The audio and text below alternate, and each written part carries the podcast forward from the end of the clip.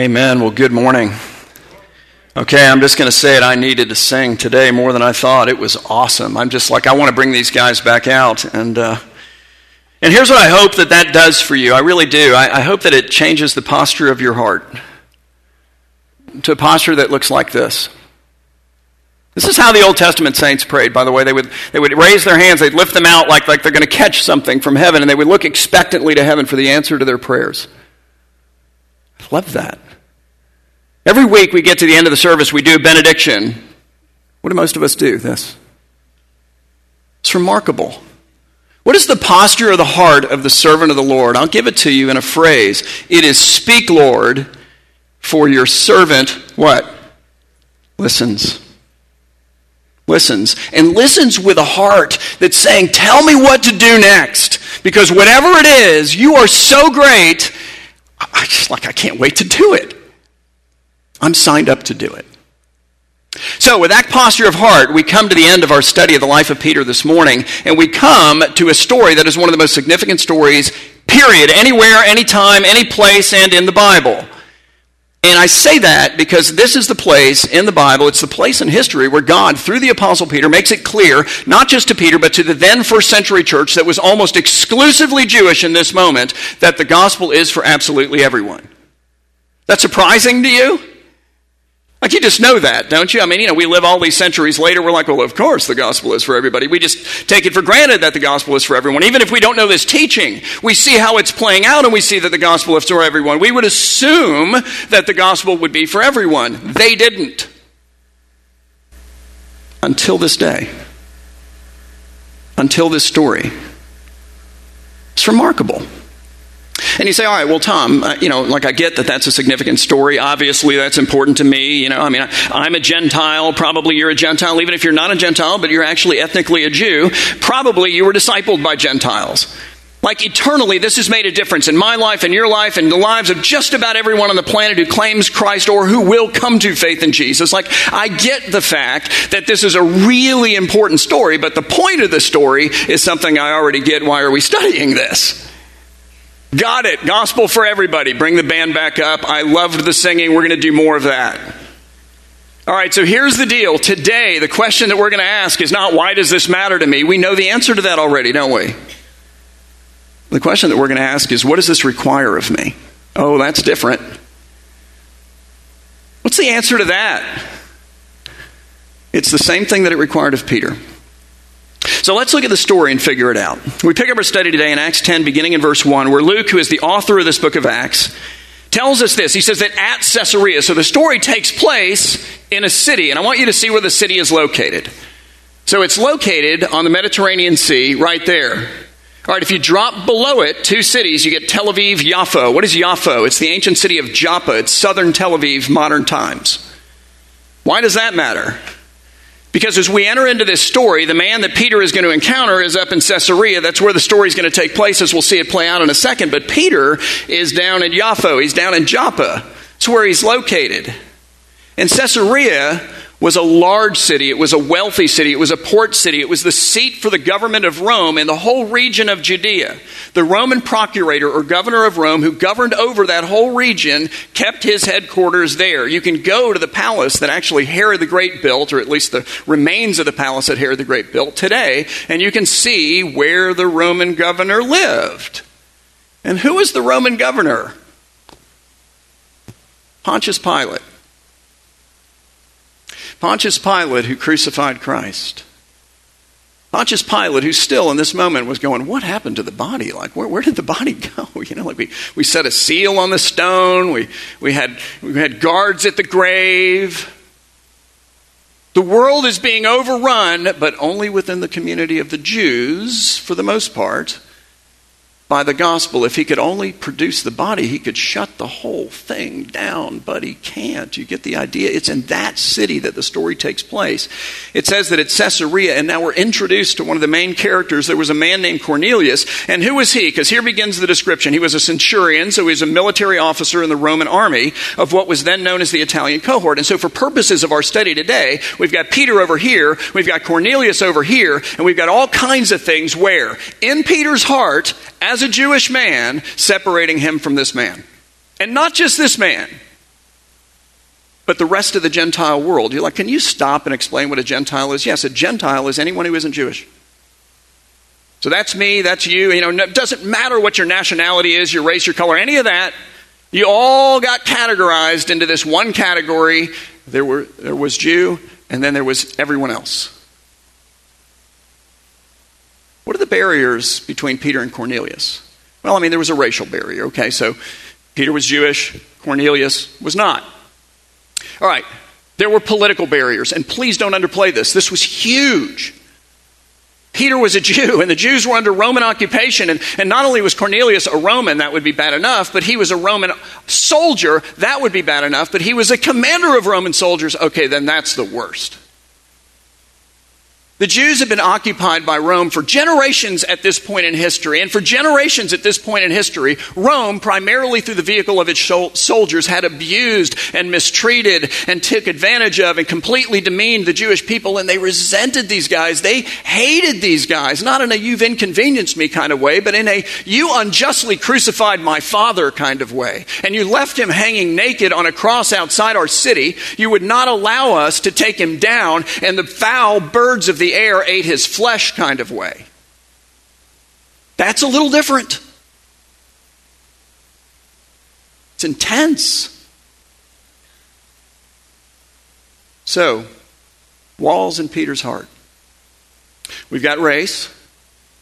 We have politics. What else do we have? We've got social wall, walls. We have cultural walls.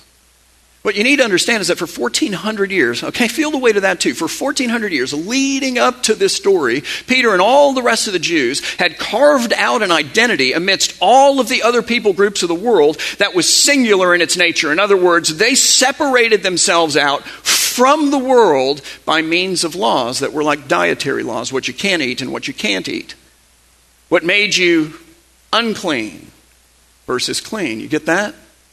So I'm clean, and you, Cornelius, not so much. That probably felt pretty good for Cornelius, too, don't you think? Good grief. And as a result, if you were Jewish, you could not hang out with a Gentile. You could not go into the home of a Gentile. You could not touch anything touched by a Gentile. You know, the Gentile go, hey, man, have a seat on the bench next to me. Yeah, I can't do that. Why? Because you just touched it. That's it. Can't go in your house, can't hang out, can't touch anything you've touched because your defilement, your uncleanness is so intense and so viral that if I touch anything that you've touched, or I brush up against you, or I go into your house, or I eat out of one of your cups, or drink out of one of your, you know, whatever, I mean, if I do any of these things, I myself will be unclean. And then I got to go through this whole process of shedding the unclean that I got from you and becoming clean again. Oh, how these people loved each other. Something, isn't it? Wall upon wall.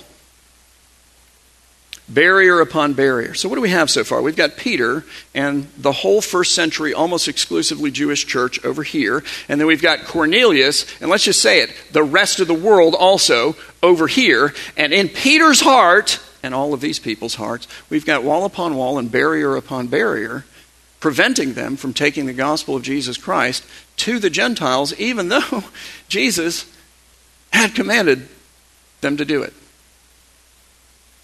That's something. But notice what else Luke says about Cornelius because it's significant. In verse 2, he says that he was a devout man who feared God with all his household and who gave alms generously to the people and who prayed continually, which means that for all of the things dividing Cornelius from Peter, at least Cornelius did in fact agree that the God of Israel was the true and the living God, which is itself pretty miraculous if you think about it. And yet he doesn't know Israel's true Savior, who is Jesus. And the whole point of the story is that unless Peter gets past these walls and barriers, by the power of the Spirit, tears them down and steps into the life of this man and shares the gospel with him, he is not going to hear the gospel. And chances are, neither will the rest of us. So I just want to step out of the story for a minute because it's not just about him, it's about me. It's about you. And here's what I want to ask you Who in your life might never meet Jesus unless they meet him through you? Anybody's name come to mind for you? Who is it? Listen, I understand that God always gets his man or woman. I, I, really do. I understand that God sovereignly controls absolutely everything. I understand, I truly do, that we are dead, not just sick, we are dead in our trespasses and sins. And unless God comes and literally awakens us from the dead spiritually and gives to us as a free gift of grace the very faith by which we embrace Christ and our lives are transformed, including now and for all of eternity, it won't happen. But I also understand that at times, I'm the person. And so are you. God doesn't just ordain the ends, you know, what it is that He wants to see accomplished in the end. He ordains the means to the end. That is to say, how it is that what He wants to see accomplished in the end is going to happen. And oftentimes, if I think more often than we think, we're supposed to be that end. Like, come on. Who? Put a name on it. I'll give you an example. So, almost 20 years ago, I did a wedding for a girl that I went to high school with. She just called me up out of the blue. She was getting married. She lived up in Atlanta. And she was coming down, and her dad, we all grew up in Miami, went to Westminster Christian down there. Uh, but her dad had a house in Lake Placid, which is two hours from here.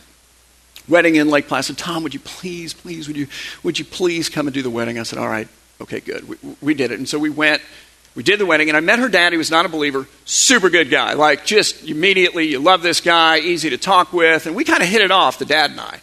So, anyway, wedding over, we all go back home. Maybe five years later, she calls me. And she said, My dad, she said, I'm in Miami, I'm at my dad's house, and he's dying.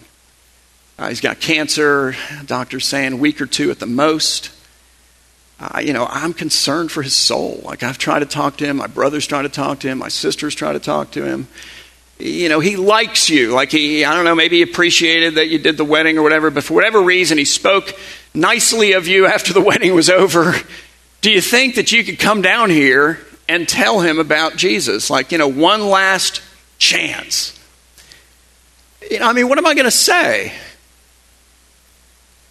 No? Hey, you know what? I've got a friend. He has a church. It's like 10 minutes from where you're at. By the way, that's true. Really a good guy. He's been a pastor much longer than me. Also true. Very experienced. I think your dad will love him. I'm going to give him a call and see if he'll run by your house. No, I'm the guy. I'm the one who has the relationship. I'm the one that he's already spoken nice things about, apparently. Like, I'm the one that God has uniquely given favor with him to. So that was like a Friday or something. Next day, Saturday, I drive down to Miami and I'm praying the whole way, oh Lord, please, you know, because I mean, a little bit of pressure. I mean, even though the pressure is really the Lord's, the pressure is just that you desperately, you know, are fearful for this man. Like you want to see this man come to faith in Jesus before he dies. And clearly his family does. So I show up at the house. He doesn't know I'm coming, so it's a sneak attack.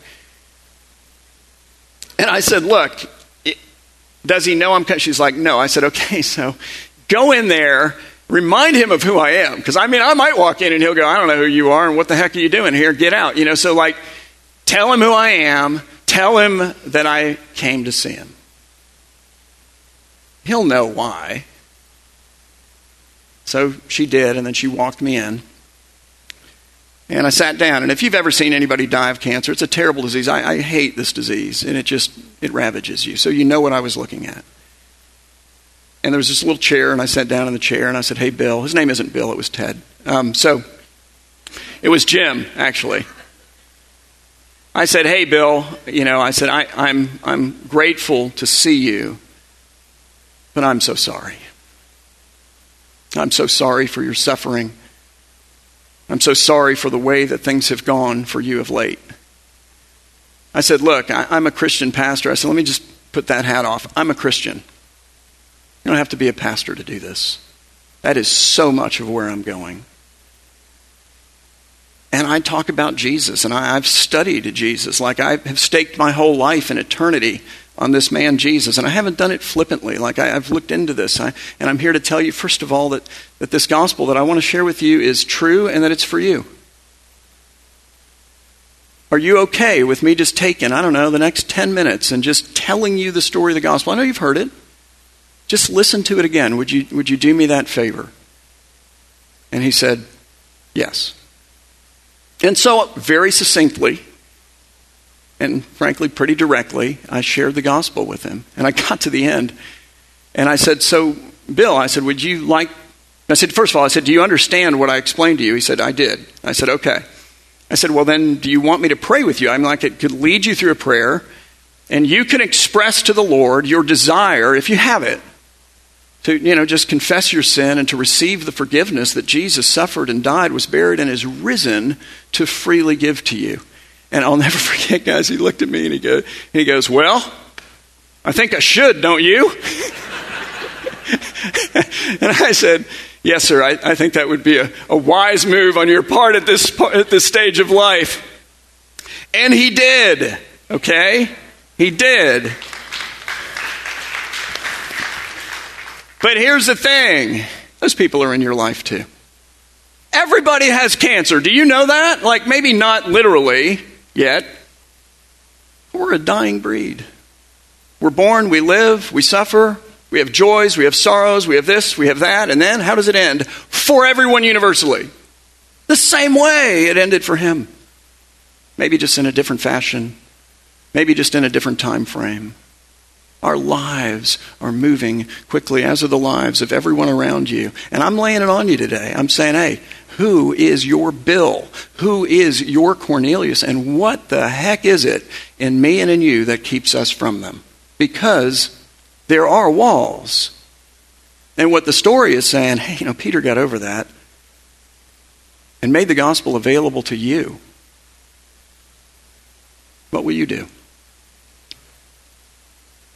So if you know the story, God then appeals to Cornelius in a vision and he says, Listen, you're up here, you know, in, in Caesarea, and Peter is down here in Joppa, so I want you to send men and I want them to walk the 32 mile, you know, path along the seashore ancient road, and I want you to go and you find him, and here's where he's staying, and it's, you know, like here's the address and the Google Maps, and, and so they, he sent to these people, and it says in verse 9 that the next day, as these men sent by Cornelius were on their journey approaching the city of Joppa, where Peter's at, so just before they arrive, Peter goes up on the housetop of the house that he's staying in, and he goes up there at about the sixth hour, which is noon.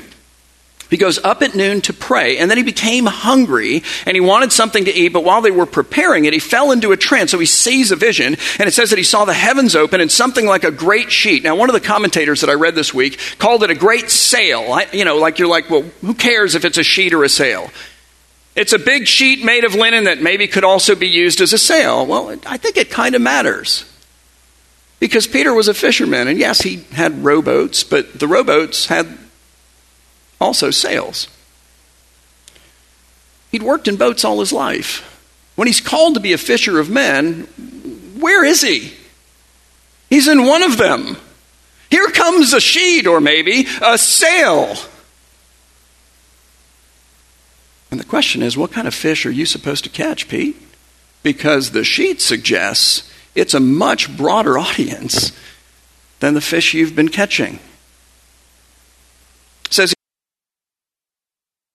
like a great sheet descending, being let down by its four corners upon the earth, and in it were all kinds of animals and reptiles and birds of the air that were just fine for those unclean Gentile people over there to eat, but not for him.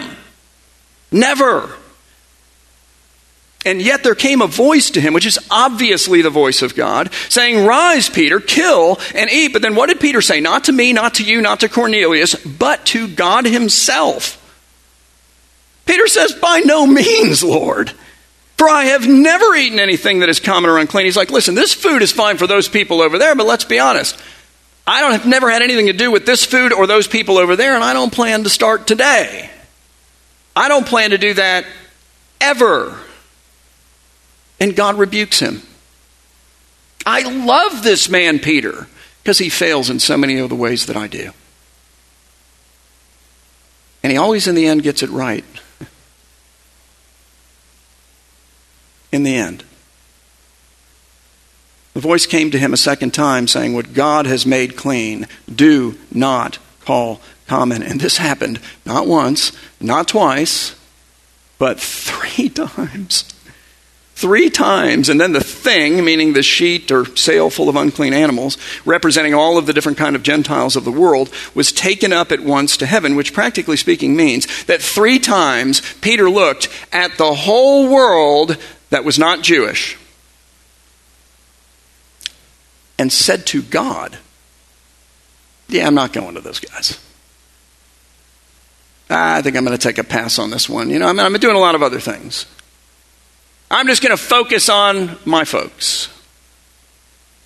Lord, I know that you want me to do this. I know that Jesus said to do this, and I get the whole message of the sheet. I think I'm still processing, but I'm pretty sure it's not ambiguous. And my answer is no. What he's saying is look, there are things in here.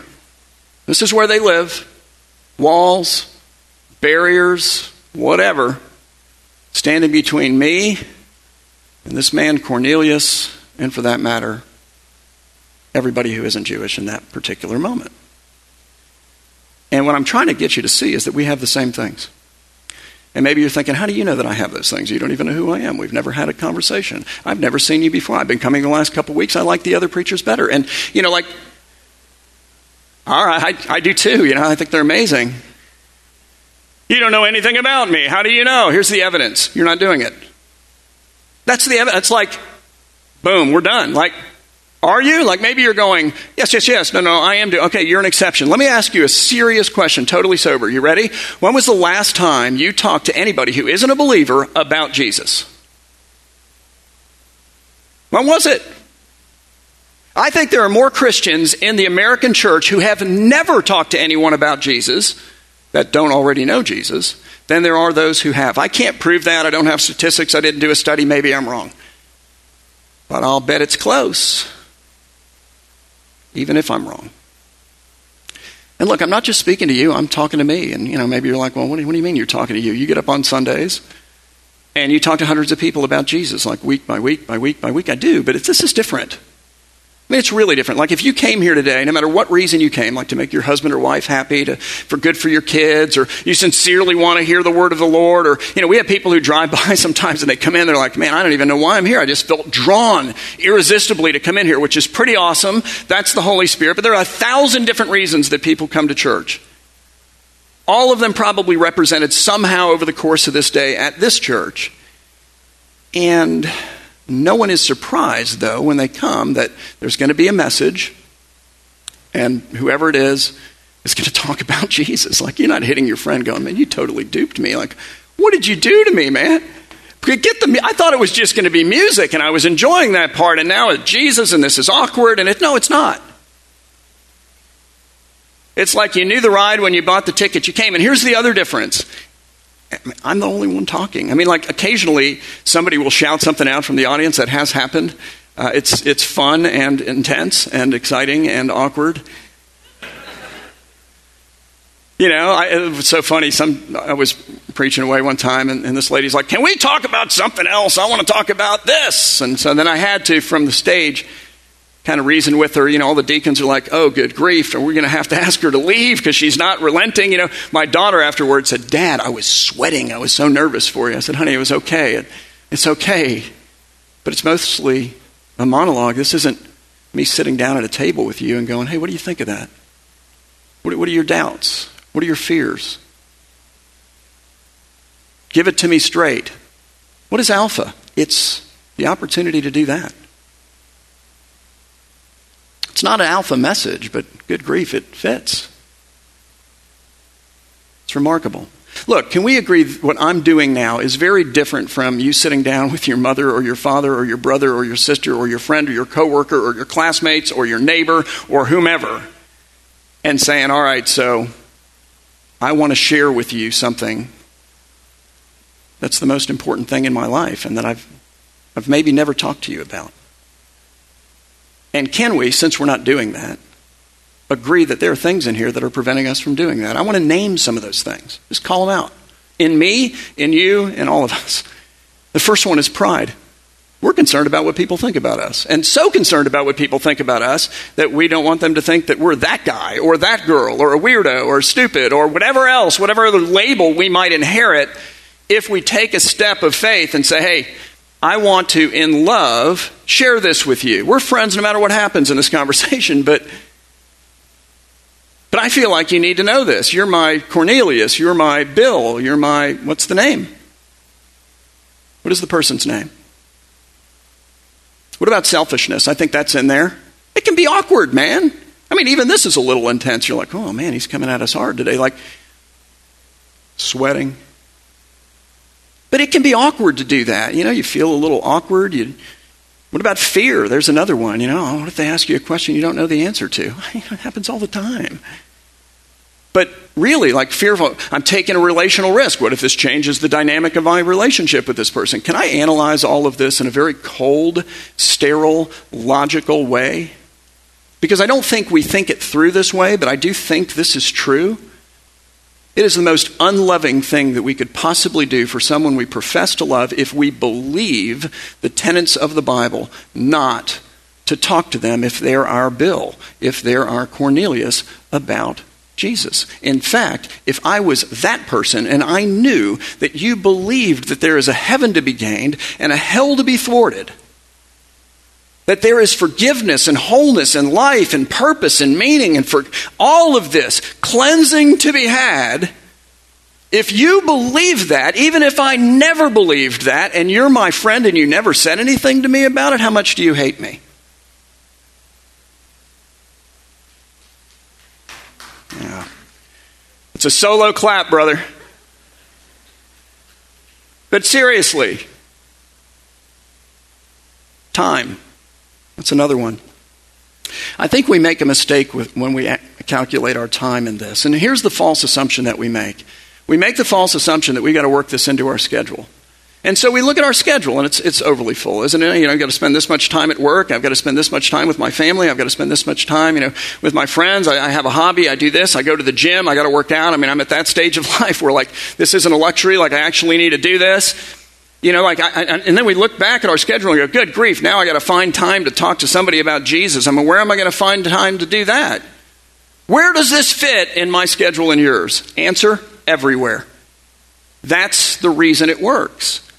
So now I'm going to work. I'm not just going to work as the boss or the employee or a coworker or whatever the case may be, whatever the title is, whatever hat that you wear. I am going to work as an ambassador of Christ. And I'm going to work really well to earn the respect of my peers and people above me and below me in the organization. And I'm going to pray for these people. I might even tell them I'm praying for them. I might even solicit prayer requests. I'll be that guy because I love them enough to sacrifice my pride and endure a little bit of awkward. It's always, well, almost always less awkward than you think it's going to be, by the way. I am in my family as an ambassador of Jesus. I, I go to the gym as an ambassador of Jesus. All right, so I joined a gym. Because if you think about the way that my life is constructed, and this is not a cop out, it's just reality. Like, I'm a Christian pastor, I work at a Christian church, we have a Christian school, everybody I work with is a Christian, okay? So the, it's not a big mission field here at Rio and Bethany, all right? It is in regard to the people we deal with, which is awesome, but not with the people I work with. Go home, everybody's a Christian. My friends, pretty much all of them are Christians. I'm like, I got to get out of this, this Christian bubble that I live in. I like to work out. It's part of my schedule anyway. I'm going to go join a gym, which I haven't done, by the way, in like 15 years, okay? Like a weightlifting gym. I know that's shocking to you. You look at me like, no, you're a power lifter. I can tell, you know. Clearly. So I join a weightlifting gym. Again, haven't done that in 15 years. It is so different. I mean, it's a completely different experience. I feel like I've been in a time capsule. I stepped out of the gym 15 years ago, and I just stepped into the gym now, and I'm going, what happened? So, like when I used to go to the gym, I would go to the gym because this is how it works with everyone's schedule same days, same time, and what do you see? Same people. Kind of the point, at least if you're going to be an ambassador. So, you know, I would go to the gym and be a lot of people working out, but I mean, you kind of see the same people. You know, you start going, "Hey, man, how you doing?" You know, you start recognizing faces. Hey, can you give me a spot? You know, because it's like thirty pounds and it's going to crush me. Like, what? Um, you know, how, how long are you going to be on that machine? Can I work in with you? And before long, I mean, if you're just a reasonably sociable person, like I am not an extrovert, okay? But even I kind of get to know people and, you know, you kind of learn a little about them and, you know, what they do professionally and about their family. And, you know, you can start saying, oh, you know what, I'm going to pray for you about that, man. I'm going to write that down. I'm going to ask you in a week how that's going. That kind of stuff. And that's what I was expecting. Okay, that's gone. I, I, mean, maybe you guys have been a part of the gym, and you can help me when we're done. Just make the transition because I'm making assumptions. But I go to the gym now, and it's a big gym, lots of people. Three people yesterday did not have some kind of headphones. Three. Me, a guy that I know who is 61 years old, and I've known him for 25 years, and then one other guy about my age. That's it. Everybody has these in, or more often, they have these in. These are noise canceling headphones. Like, there is nothing that says buzz off more clearly than noise. I am canceling out any possibility that I can hear any noise you even make. And then some of them sing with these on. I'm like, dude, you know you're the only one that can hear this music, but but really. And you know what that means? That means that eye contact is super awkward. And I'm the awkward guy in the gym now because I'm like looking at people, you know. Like, you know, and I just smile at them, you know, and they're like, why? Hoodies, that's another thing that's new to the gym at least. I mean, think about a hoodie. It's now, I'm not just canceling out your noise. I'm putting blinders on. Like I'm looking at life through a toilet paper roll, and unless you're, unless you're in my narrowed field of sight, I'm not even going to see you. There's outfits that, that people wear. I'm, i stand out that way too because, and I, I realized I was going to talk about this, and yesterday I got dressed to go to the gym, you know, and I, and I I mean, I just pull the t shirt off the top of the stack, and then I have all of my shorts like in my underwear drawer, and I just sort of stuck my hand through the, the handle hand place, and I just feel for something nylon, and, then I, and that's what I wear. So, whatever that is. And I looked at myself and went, oh man, this is so bad. So, I changed my shirt. But there's a lot of thought going on there. And honestly, and maybe this is, you know, my gym sensibilities are old, okay? Please hear this. But there, and certainly this is not true for all of the women in the gym. Many of them are very tastefully dressed. But for a lot of the younger women who could be my daughters, which helps, by the way, um, I, am not. I'm trying not to even look at them honestly. Like they come by and I'm like, look at the ceiling, look at the floor, you know, look at the wall. By the way, don't look at the wall. It's mirrored. It doesn't work. You know, I'm like. I'm like, look at my hand. You know, I'm looking at my hand. What's in your hand? I got nothing in my hand because I don't bring my phone in the gym which is another thing. It's antisocial. I pray, Lord, I'm naturally somewhat introverted, so I mean, you put me in that environment, I'm pretty comfortable, to be honest. You don't want to talk to me? We're good. I'm going to work out. I don't need the headphones. You're singing, so I got what's going on anyway. And I'm praying, Lord, you know, like this is my shot. You know, I, can I just meet anybody? So anyway, I decided I'm going to go for it. I'm not leaving without a name. so I walk up to this big guy. His legs are like the size of my chest. Seriously, maybe bigger. And I walk out, and he's got the hoodie on, you know. And I walk up, and I think I'm in the cone of sight, so I'm pretty sure he sees me. And, and I said, Hey, man, you have great legs. And. It came out of my mouth, and I thought, that is not appropriate for me to say to anyone in the gym. Anyone. So now I'm nervous. I'm like, I'm sorry, that's not what I mean. I mean, what I'm saying is, you got the leg thing dialed in. Like, in fact, I think you got the whole workout thing dialed in. And, you know, I, am just kind of new to the gym and I haven't done it in a while. I did all this other stuff P90X, blah, blah, blah, body weight, all that stuff. But I haven't lifted weights and I'm just looking for tips. As you can see, I am genetically deficient in the leg region. So, what you got? And then he looks at me with the hoodie and he pulls it back. What's he wearing? Hadn't heard a thing I said. He takes them off and he's like, What? And I was somewhat relieved, but now I'm really nervous. I'm like, well, I, you know, and this, and then I got the and P90X, and I'm just, just give me some leg exercises. You know, I'm just here to meet you. And so anyway, he was really a great guy. Gave me some exercises. I've done two of them. And so at the end of it, I just said, hey, my name is Tom. And I shook his hand, and he said, hey, my name is, and he told me his name.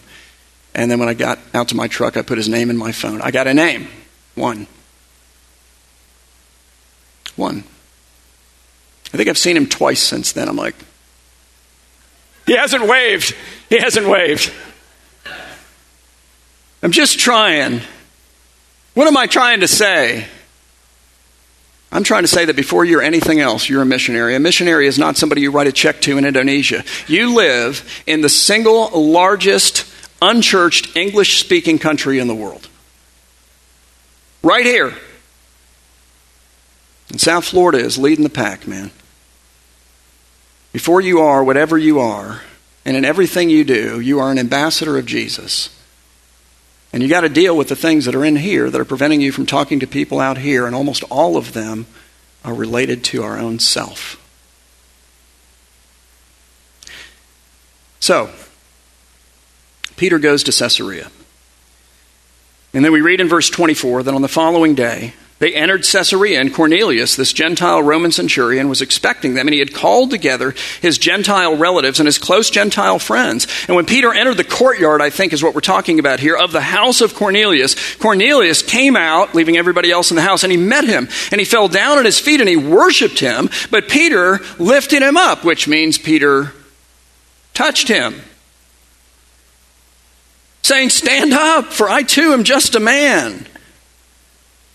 And as Peter talked with him, he then went into the forbidden house of this man. And inside of that home, Peter found many Gentile persons gathered together. And Peter is so astounded by what God is doing here that he actually had an inside thought that came out as an outside thought. Like if I was there, I would have said, Pete, you should have just, you know, like, that was, don't say this. But he can't repress it. He said to them out loud, He said, You yourselves know how unlawful it is for a Jew like me to associate with or even to visit anyone of another nation, because, I mean, let's be honest, you people are unclean. You're defiled. But God has shown me something really important. And that is that I should not call, please don't miss the next word, because maybe this is why you're here. Any person common or unclean. But instead, I need to wake up to the fact that the blood of Jesus Christ that made me, Peter, and me, Tom, clean is so powerful that it can make anyone clean. And so many people stay away from Jesus because they just assume that they're just so much worse than everybody else that they find in church. They're like, yeah, yeah, yeah, powerful enough for you. And maybe you and you and you and you. Ah, little questions about you over here, but you know, but not powerful enough for me. He's the Son of God. He takes all comers. His blood can make you clean, and His blood can make your Bill or your Cornelius or your, what's the name? Clean. How dare we withhold it either from ourselves or anyone else? So, what does Peter do? He preaches the gospel to the Gentiles. And what does God do? He brings them all to faith in Christ. And then, so that Peter and the Jews that he brought with him as witnesses, because he's smart, he's like, listen, if something's about to change, I need other people in this. He brings them with him. Okay. The Holy Spirit to make the point that the faith of these Gentiles, of me, of you, of Cornelius, of that crowd, and that day, and this crowd, and this day, is just as valid as the faith of these ethnically pure Jewish people he falls upon the Gentiles just as outwardly miraculously as he had fallen upon them on the day of Pentecost. And that ends the argument. And it opens the door of the gospel to everyone. But we already get that, so the question isn't what does the story or why does the story matter to us? The question is what does the story require of us? And I think it's simple. I think it requires you and I, by the power of the Holy Spirit, to repent and to lay down the walls and the barriers that exist in our heart. Repent of our pride, which means to turn from it, of our selfishness, of our fear, whatever. Break down the barriers, Lord, between us and, and whoever our Bill, whoever our Cornelius is. So, in closing and in love, let me ask you First of all, who in your life might never meet Jesus unless they meet Jesus through you? You know who it is. By the way, that's your alpha list. I mean, if you're looking to make one, that's the, the person or the people you pray for, and then you reach out to and you invite. And what walls need to come down in your heart and mind for you to share Jesus with them? Because that is really the most loving thing you could do. And if they think about it, they'll realize that's the case. Let's pray together, and then we'll come to the Lord's table. Father, I thank you, Lord, for this man, Peter. I thank you for just how real he is. I thank you for the many ways that I see him fail that are so common in my own life. And I thank you for your persistent love in raising him up in forgiving him and in recommissioning him. And I thank you that in faith, he does get recommissioned again and again. Lord, I thank you for this precious story and for the way that it opened the door of salvation to the Gentiles, including my own self and family and so many here today.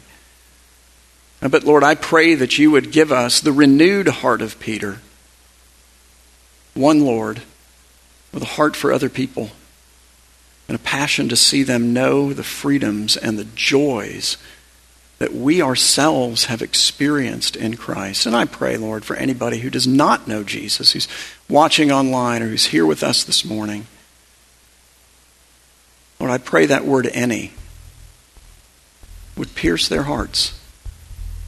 The blood of Christ, powerful enough to make any clean. Let them lay their sins down before you. Let them give their life God to you. And rise in a newness of life and a new power. Lord, make us evangelists. Make us proclaimers of your gospel. Give us a Bill. Give us a Cornelius. And give us faith and go with us as we seek to make you known. Do these things for the sake of your own glory. You deserve to be worshiped by everything in and under heaven.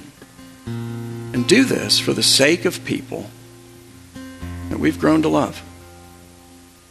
And pray this in Christ's name. Amen.